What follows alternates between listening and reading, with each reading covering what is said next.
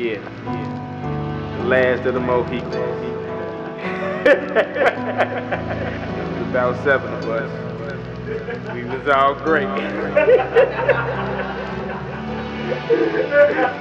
guys stop laughing. Okay, I'll tell a story, man. Go. the last of the Mohicans is a damn breed. Cut from a different cloth. AK, I had a team.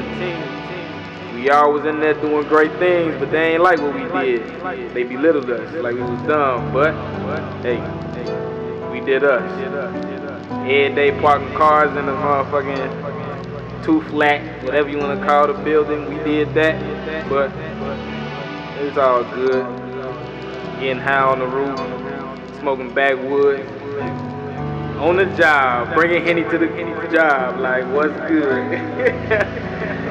this is what I'm talking about. The Porter Life, the last of the Mohicans.